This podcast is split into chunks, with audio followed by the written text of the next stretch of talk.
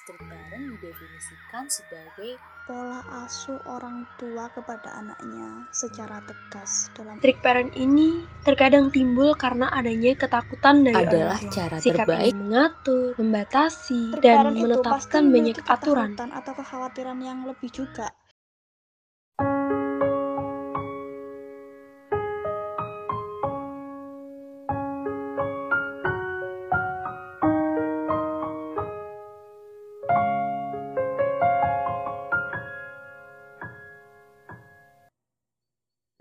Halo kreator, gimana nih kabar pendengar setia podcast Kami Creator? Semoga tetap sehat dan bahagia selalu ya. Anyway, di episode 11 kan udah kenalan nih sama member baru podcaster. Oke oke yang baru mampir di podcast Kami Creator, aku kenalan lagi ya. Kenalin, aku Hanifa, member podcaster Kami Creator. Selama beberapa menit ke depan, aku yang bakal ngisi episode ke-14 ini. Seperti yang udah kalian dengar cuplikan suara di depan tadi, yap, bener banget. Di episode ini aku bakal bahas atau sharing-sharing nih tentang strict parent. Kalian pasti udah gak asing lagi kan sama yang disebut dengan strict parent. Oke oke, kalau gitu aku bakal jelasin apa sih strict parent itu. Menurut artikel yang udah aku baca dari katolikana.com, dalam dunia psikologi, strict parent lebih dikenal dengan pola asuh otoriter. Pola asuh otoriter merupakan pola pengasuhan yang membatasi dan menuntut seorang anak untuk mengikuti setiap perintah orang tuanya. Strict parentnya otoriter ditandai dengan perilaku dingin, tidak responsif, dan tidak suportif terhadap anaknya. Peraturan yang mereka buat dianggap sangat ketat dan semena-mena. Orang tua strict parent yang otoriter tidak mengizinkan anaknya untuk menyuarakan opini atau mempertanyakan keputusan mana yang tepat. So, Secara garis besar, strict parent adalah keadaan di mana orang tua terlalu ketat dan mengekang serta menuntut harapan yang tinggi pada anak-anaknya. Ternyata, kayak strict parent itu juga dapat memberikan dampak negatif loh kreator. Eits, sebelum aku jelasin apa aja dampaknya, yuk mengulik lebih dalam lagi tentang ciri-ciri orang tua yang strict parent. Let's go! Oke, yang pertama, memiliki standar tinggi kepada anaknya. Yap, bener banget. Kayak definisi strict parentnya udah aku jelasin tadi. Memiliki ekspektasi yang tinggi banget. Makanya orang tua bisa seketat itu buat ngatur kehidupan anaknya. Yang kedua, memberikan hukuman fisik. Strict parent yang otoriter gak ragu-ragu memberikan punishment berupa fisik seperti pukulan atau cubitan. Biasanya hukuman ini dilakukan saat anak tidak mematuhi peraturan. Yang ketiga, tidak memberikan ruang pada anak untuk memilih. Orang tua yang otoriter dan menganut gaya asuh strict parent, mereka tidak membiarkan anak pilihan. Lebih tepatnya, tidak membebaskan untuk memilih. Mereka kerap kali membuat aturan sendiri tanpa memberi opini kepada anak apakah mereka setuju atau tidak. Anyway, cerita sedikit nih. Boleh dong ya? aku tuh bisa dibilang tumbuh besar di lingkungan yang strict parent. Poin terakhir sangat amat aku rasakan loh teman-teman. Hal kecil aja kayak aku tuh udah 20 tahun, tapi handphone aja masih sering dicekin sama orang tua. Di sini ada nggak yang sama kayak aku? Ke mana-mana masih diantar. Bahkan kerja kelompok sebentar aja ke rumah temen pun masih sering diantar. Sampai-sampai temenku udah paham kalau main sama aku itu nggak boleh malam-malam. Jadi kadang tuh ya, aku pamit duluan sama temen-temen aku karena udah kemalaman. Padahal itu masih jam 9 loh guys. Terus belum aja sampai tempat nongkrongnya udah ditanya kapan pulang. Ditelepon terus, kan jadi risih ya. Kadang kalau mau main tuh aku takut buat izin. Ya karena emang sulit diberi izin. Makanya aku nggak izin deh. Daripada nggak dibolehin, Gak apa-apa deh, pulang-pulang dimarahin. Yang penting tadinya aku udah main-main. Ups, gak boleh ditiru ya teman-teman. Ya menurut mereka, aku tuh masih seorang gadis kecil dan mereka takut gadis kecil ini kenapa-kenapa.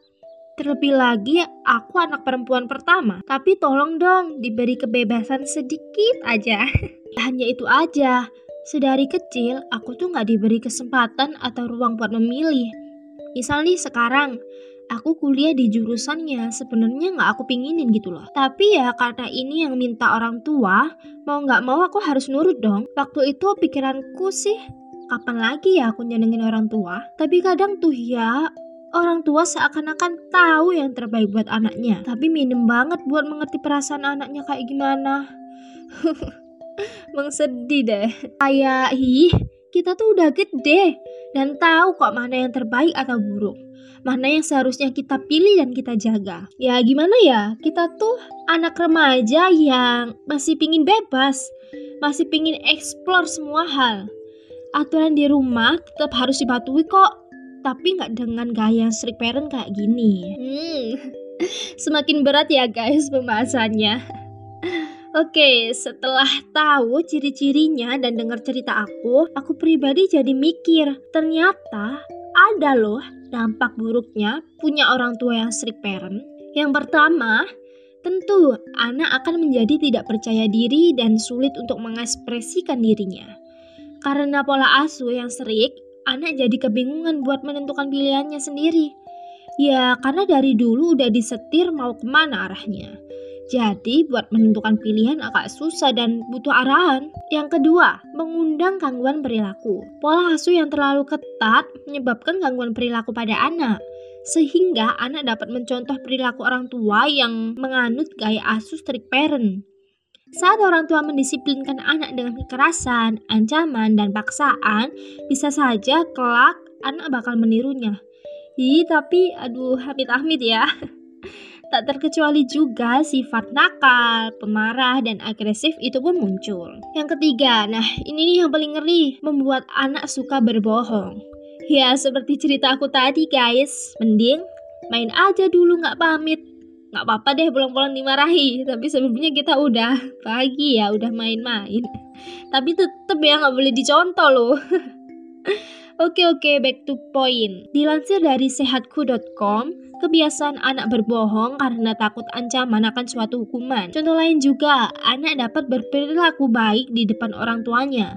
Namun saat di luar rumah, anak dapat kembali melakukan perilaku buruk. Bahasa kasarnya ya kayak jadi liar gitu guys. Oke, tenang aja teman-teman. Di sini aku nggak bakal mengiring opini negatif mengenai strict parent. Ya, pasti di luar sana ada yang pro dan kontra mengenai strict parent ini.